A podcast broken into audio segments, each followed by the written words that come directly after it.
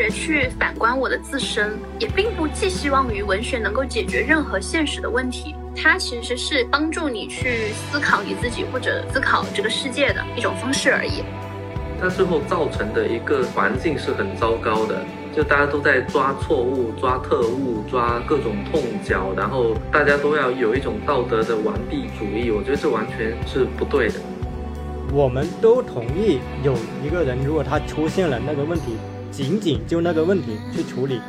但只是会害怕扩大化，把道德问题上升成政治问题，进而压缩所有跟我们的自由度、私人领域有关的东西的这么一个危险的倾向。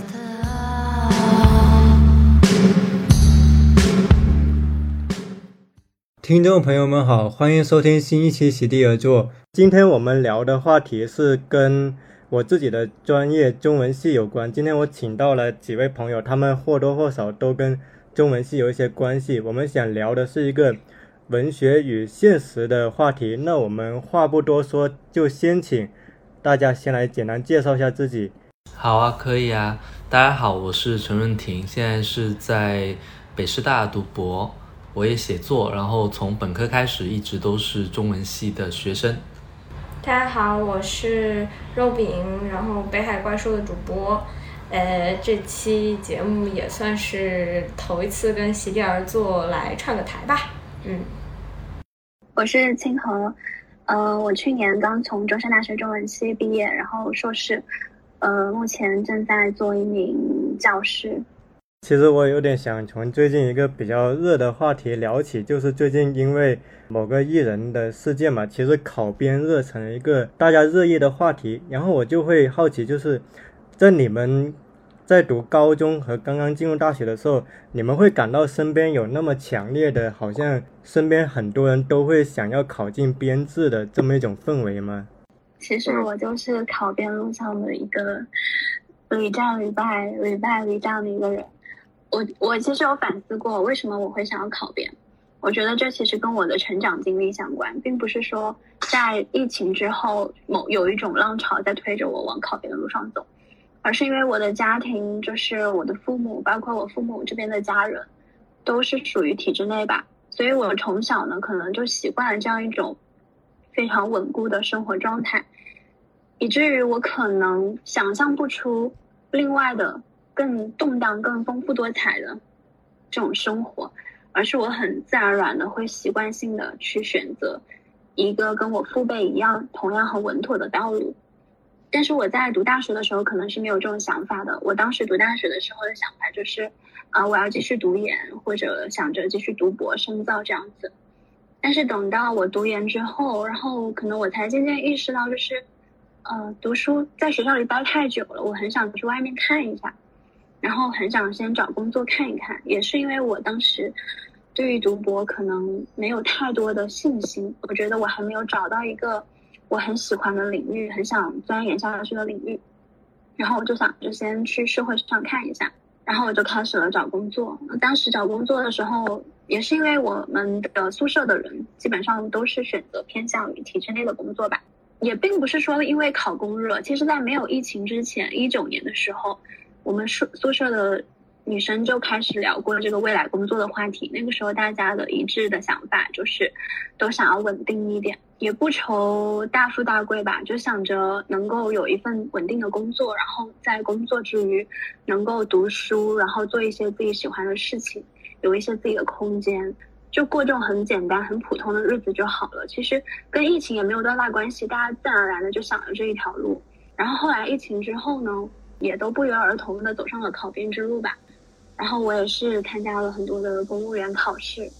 我其实也上岸了，就是我上岸的那一刻是非常开心的，因为也是经历了很多波折，然后有失败过好几次，终于上岸了。但是等到我上岸了以后，我去了以后，我发现我有一种恐惧感，我好像一下子就要从一个非常自由的散漫的一个原子式的个人，然后一下子被嵌入到一个机器当中，然后要被固定在一个位置上，然后去维持这个机器的运转。我好像不能再自己决定自己要去哪里，不能再决定自己支配自己的时间，而是变成了一定要朝九晚五，或者要服从安排，要熟悉规章制度。我就有一瞬间的恐慌，难道我就要在这里一辈子了吗？难道我就要过这样一种生活？然后我就特别想逃离，可能也是因为刚刚从学校步入社会，我很不适应，我很想念就是在学校的那段时光吧，就是一下子这样的跨度。后来我就嗯没去了，但是没去之后呢，我其实也还是选择了另一条体制内的路，就是选择了做老师。做老师其实相比起公务员来说是稍微会自由一点点，但是也只是稍微自由一点点而已，更多的时候你也你也还是在体制内，也要是也是要服从安排的。我这一年可以说就是很不适应，然后很想要逃离，但是我逃离的方式呢，还是想要考出去，这好像是一个魔咒在我的头顶，所以我现在也是很困惑。那关于易烊千玺的事情，我觉得大家为什么会有这样的愤怒其实也很正常，因为现在考编真的是太卷了。我当时考公务员的时候，我们的面试班的同学学历都蛮好的，基本上百分之八十以上都是硕士，甚至百分之八十以上都是九八五二幺的硕士。然后你就会发现大家都不约而同的选择了这一条路，基本上每一个岗位都是呃几百录一个，你就会觉得太难了呀。就这么难考上的岗位，然后嗯，像易烊千玺这种他们已经有了名有了利的人，然后他们还要去占这样一个位位置，虽然说其实这个位置跟我们也没有什么关系，对吧？我们也不可能去考这个，但是就是觉得我们考得这么辛苦，而他们这么容易，凭什么呢？就是会有这种嗯落差感吧。包括就是其实最近胡先煦不是有把那个证据锤出来嘛，就锤出说他一试、二试、三试的时候考了什么。但是大家就在底下冷嘲热讽啊，说原来考国画这么容易，只需要面试，甚至面试内容都只需要表演朗诵，那我们是不是都可以去呢？这种考编的难易程度的这种差距，让大家就是非常的难受。他们既得利益者，他们可以这么容易的考上，而我们这么难，这么难，几百个人卷一个都卷不上，所以就会很很有愤怒感吧。我觉得是这样的原因。那润婷你这边就是会有很浓厚的考编热吗？就你们家乡那边？嗯，其实是会有的，因为我出生于汕头的一个区，就澄海区，然后我们这边我从小到大看到的一个场景，或者说人人生的选择，好像无非是两种，一种是进入体制内，就所谓的考编，另外一种呢就是商海浮沉，就你去做生意，你无论做贸易还是做生产都好，你都是在呃，做生意。然后呢，我从小到大看到的一个氛围就是，呃，商人的子女，他们可能相对在经济上面会比较的优渥，但是他们的父母总是觉得，呃，商人的社会地位好像低一点，然后没有那么的旱涝保收。所以如果他们的子女最后能够通过读书、读大学，然后考进一个编制，他们是很开心的。但是呢，事实上公务员家庭就呃就是我们家也算是体制内的，呃有很多的父母他们又会很羡慕做生意，就他们觉得做生意赚的钱更加多，时间更加自由，然后你好像呃也更加的流动，就你整个生命的状态不会是说你三十岁你进入这个地方你就知道你六十岁还在过什么样的生活。嗯、呃，所以其实也是挺矛盾的。然后我自己作为就是这样子一个偏体制的家庭的第二代，我在毕业的时候我也会面临这样一个选择的问题。就嗯、呃，我觉得我的那个困惑就在于说，比如说我如果选择了体制内，事实上我可能多多少少目耳濡目染的，我也知道他们里面的一些规则，或者说大概的那种行为的方式，然后你要怎么去处理这种职场的东西，但是对于做生意我可能真的是一窍不通。那如果换过来，他是一个在那种铺头在商店呃长大的小孩，他从小看着他爸妈在做生意在收银，他可能对于体制内的很多规章制度啊，或者明里暗里的规则，他是需要花时间去去学习的。就对我来说，我觉得体制它构成了双重的诱惑，第一种就是因为我对它熟悉，这是第一重诱惑，然后第二重诱惑是嗯、呃、很多人想要考编，所谓的稳定呃，旱涝保收，事实上也是满足了人的某一种安全，也可以说是懒惰的欲望，就是我只要进去之后，你反正你不会把我炒掉，然后我怎么摆烂都可以。有很多人真的是想着从二十几岁就开始摆烂的，嗯、呃，然后我觉得我自己读研，然后读博，嗯、呃，有一个很大的想法，就是我觉得希望有一定的专业技能，然后以后我的工作可以有一个流动，我自己有一个选择工作的能力跟权利。嗯，我觉得这样子会为以后的人生保有更多的可能性。但你说的这个考编的氛围，嗯，我觉得事实上它也是呃起起伏伏的，因为我我们这边我很多的父辈，就是很多叔叔啊什么的，他们当当年可能呃八十年代末或者九十年代初的时候，他们都已经考到编，考到了老师，考到公务员，但是那那段时间的广东是一个下海热，就他们考到之后，他们觉得很很穷，然后一下子也就抛掉了，就下海了去经商，呃，有很多也赚到了很就是很大的一笔财富。然后也有一些人他就没有去经商，这一辈子也就这么过来了。那当最近十年或者最近五年整个经济的发展速度没有那么快，最近一两年甚至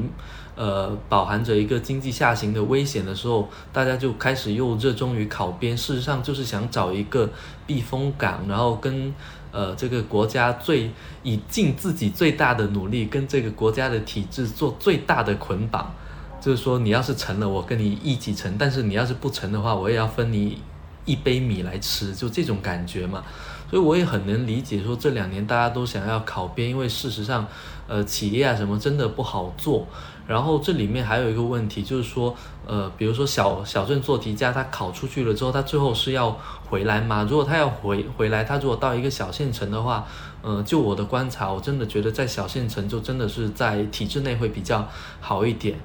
呃，因为小县城它也没有很大的国企，呃，也更加没有那种外企。事实上，你做一个相对稳定的职员是是有点难的。如果在那种中小型企业，嗯，是也确实不太稳定，然后工资经常也不太高，升职的空间也比较低，那还不如就直接进体制内。但如果在大城市的话，大家其实选择会多一点，但是竞争也是多一点啦。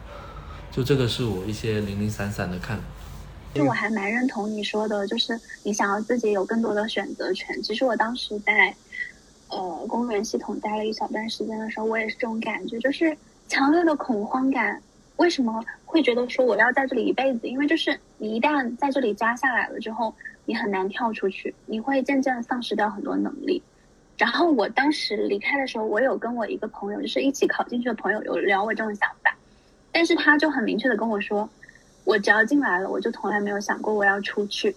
但是我当时就会很害怕，就是如果我遇到了不好的事情，或者说我的未来走的不是很顺利的时候，我想要换一个渠道，改换门庭，可能我都没有机会也没有能力了，我会觉得我很被动，会很害怕。但是也有的人他们不害怕这种处境吧。然后你还说到的就是摆烂，其实虽然大家，我是觉得大家嘴上说我我希望能够有个稳定的工作然后摆烂，但是据我观察到的，我觉得体制内的年轻人其实很少有摆烂的，大家进去了以后还是挺想要就是能继续往上升，然后想要走得更好，加班加点也都挺努力的，就是没有说一进去就能摆烂。事实上现在公务员系统也很难摆烂，就都还挺辛苦的。诶，那所以像若冰你会面临说跟论庭或者说清和他们面对的一些烦恼嘛，会有共性吗？就是比如说你在毕业之后，你会在所谓的我们打双引号的自由和安全之间去做一个评估，就是如果你找一份工作，可能你会更向往跟自己的个人的兴趣这种呃理想的实现更接近一点，还是说你觉得在这个经济下行期，可能还是说有一个比较稳定的一个职业环境可能是会更好的一些呢？就是我也很好奇若冰你呃对这个的想法。呃好，我首先来讲一下我的背景，就是我的出身其实是和润婷呃，在一个很相似的县城，就是说就是很普遍的一种是做生意，然后一种是在体制工作，然后呃，普遍还是比较属于大家会更倾向于去做生意或者是个体户的形式自己赚钱，会觉得比较自由。然后通常我们上一辈的家长赚了钱之后，他们会倾向于希望自己的孩子去有更稳定的工作，因为他们经历了那种赚钱的辛苦嘛，就会觉得不希望自己的下一代还在受苦。他们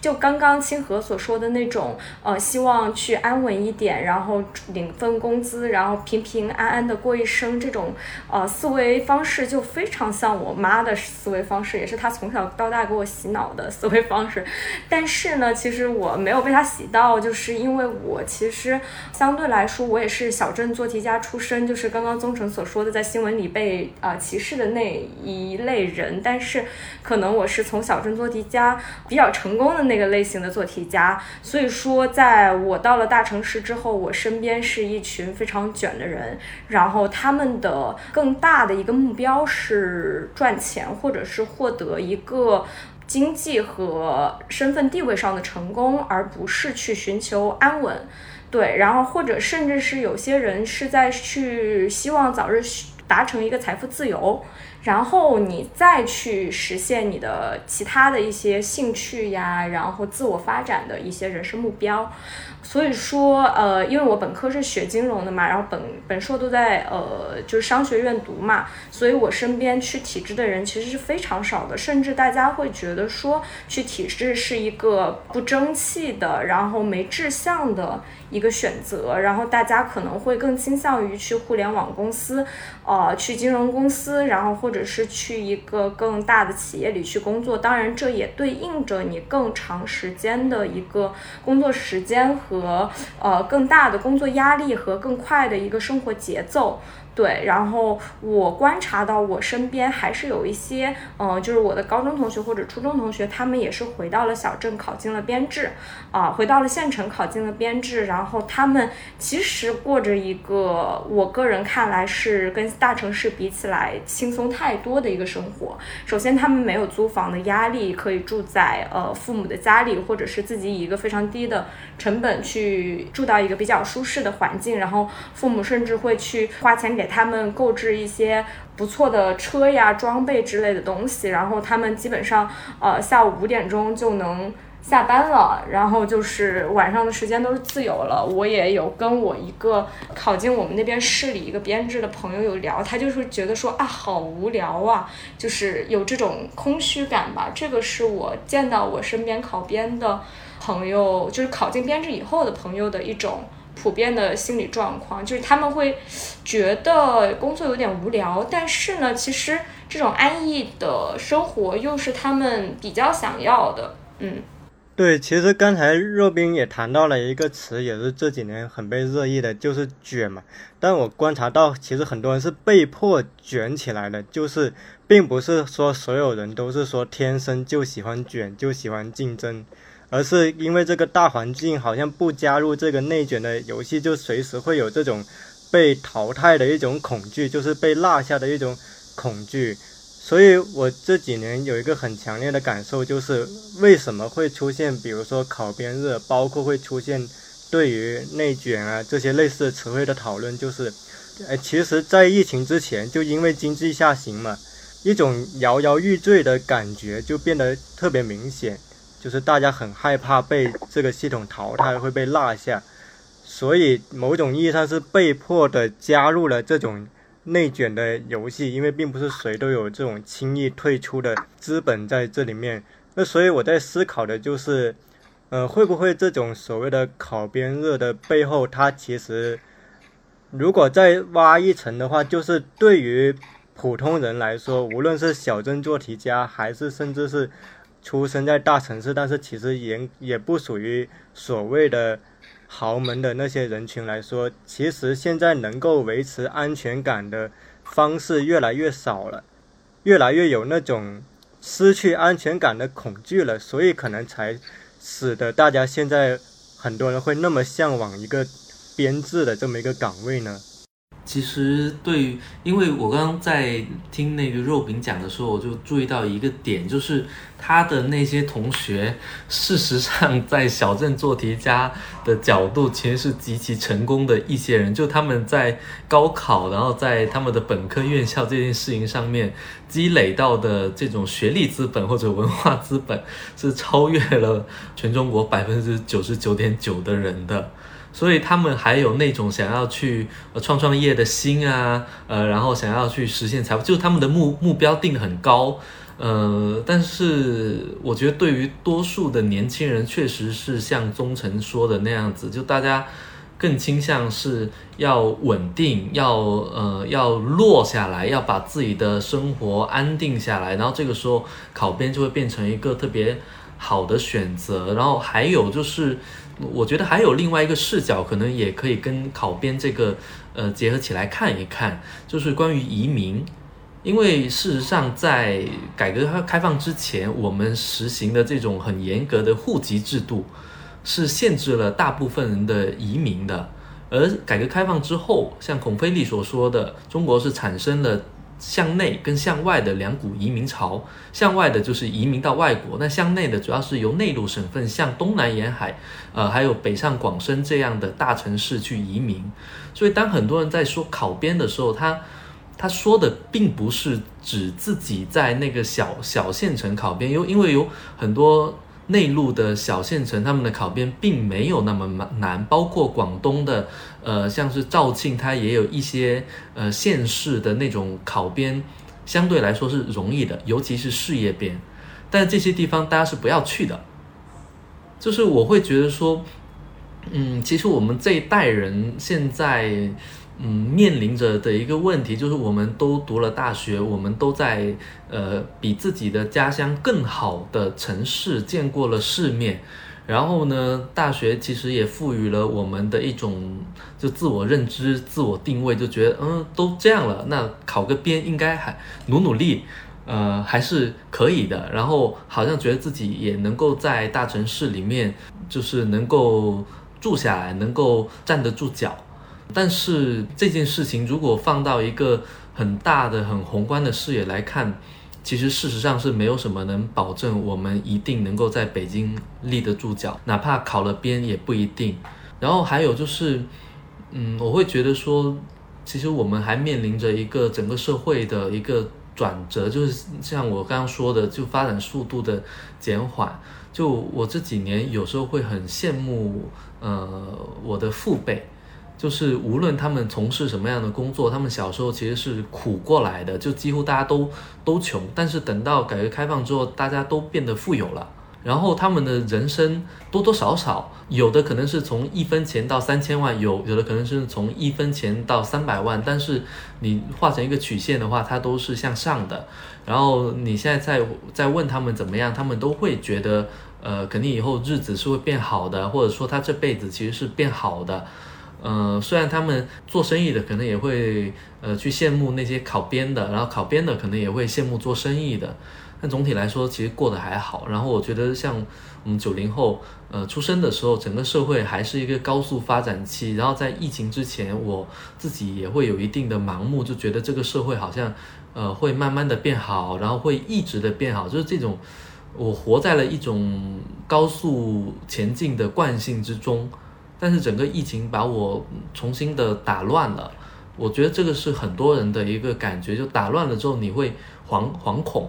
就可能这个社呃这个社会是会倒退的，可能它会变糟。然后这个时候我还是觉得考编它给很多人提供了一种安全感，但是我还想强调一个点，就这个安全感它不是绝对的。事实上编制，什么是编制这个概念，它一直都在有范围的呃就扩张跟缩小。比如说现在是在取消事业编，九七九八年的时候那个下下岗潮的那些工人，他们有没有编制呢？他们其实也有编制。所以考编是不是真的是安全的，就是你就是上岸了，所谓的上岸，我我其实个人是很怀疑的。我会觉得更多它是一种个人对于，这其实是一个幻境，它不是真的。就你有可能考了事业编，你变成了一个城管，然后什么的，然后突然国家一个政策一改，你马上就就不算编了，这是完全是有可能。但是考编的人他们不会想要说这件事情，甚至可能也不会想要特别直面这个事情。我觉得其实房价也是个很重要的原因吧，因为我之前看那个张立宪就读库创始人他们去北漂的时候，他们真的是当时的房价跟现在是不可同日而语，而且他们当时在北京租房也特别便宜。所以我觉得，就因为刚才任婷其实也说到，就是上一代人，我觉得他们客观上有一个幸运是他们在进大城市漂泊还有买房的时候承受的压力真的是跟现在所不一样的。我觉得第二点也挺值得补充的，就是因为其实事业编它并不只是意味着一个稳定的岗位，尤其是那些关键职位的事业编，它背后意味着一套人情系统、一个权力关系，以及它能够比普通的编制外的岗位更早的接收到一些讯息，这个讯息是有利于他提前做出避险的决策，或者说去得到一些切身的利益的。因为其实刚才润婷也提到，其实这个编制如果我们细分开，大城市的编制以及那些关键岗位的编制跟一个很偏僻的城市的可能也没有多大的人脉关系的这种小编制是不可同日而语。其实现在很多人他要追求的是那种我我们说的前者的编制，因为它背后往往意味着更多在里面。像之前被热议的一个新闻就是说，很多所谓的海归的博士啊，还有清华北大的硕士博士，他们都去竞争所谓的杭州街道办的岗位。但是我去问那里的人，他们就告诉我，其实他们看中的不只是那个街道办的岗位，还是因为他跟那个阿里他们在一个区，他们之间有很多的那种人际的来往，有很多日常事务打交道的空间，所以这些考进去那些所谓的街道办的人，他们并不傻，你知道吗？他们其实很精明，因为他们其实是为他们未来的道路先铺平了这个很基础的这一步在里面。所以刚才其实润婷说到说，我我我也想补充的就是，我觉得如果我们深入的切这个考编的这个话题的话，第一方面是房价以及背后意味着这种生活成本，它对于不同代际的年轻人的压力是完全不可同日而语。第二个就是，呃，把编制细分了之后，这种关键岗位的，包括大城市的编制，它所意味的东西，可能并不只是安全那么简单的一个而已。你讲到这个，我想说一个，就是我昨天晚上刚好跟一个朋友聊天，他就是最近这段时间失业了，然后呢，我们就在聊了说房价和政治之间的关系，就刚好是你刚说的第一点，就是他说，因为现在的年轻人都背着很重的房贷，就让他们不敢失业。如果一旦失业，意味着就是断贷了嘛，所以他们就是因为不敢失业，那就想要寻求稳定。所以就想到去考编，但是也有一部分人像我这个朋友，他就是因为害怕这种房贷的压力，导致他不敢失业，所以他就选择了放弃买房。其实我身边也有一些这样的人，就是从现在开始，他们就已经抱定主意，打算放弃买房。因为我觉得这些其实千百年来就没有变过，就是当我们毕业之后，就我嘛，我感到一个很明显的就是，就中国还是一个人情社会。你会发现做很多事就它就是离不开人，然后离不开这些所谓的就是反正人情世故的东西，就虽然也挺烦的，但是就反正也挺挺无奈的吧。不过我们可以暂时先把这个东西先放一放。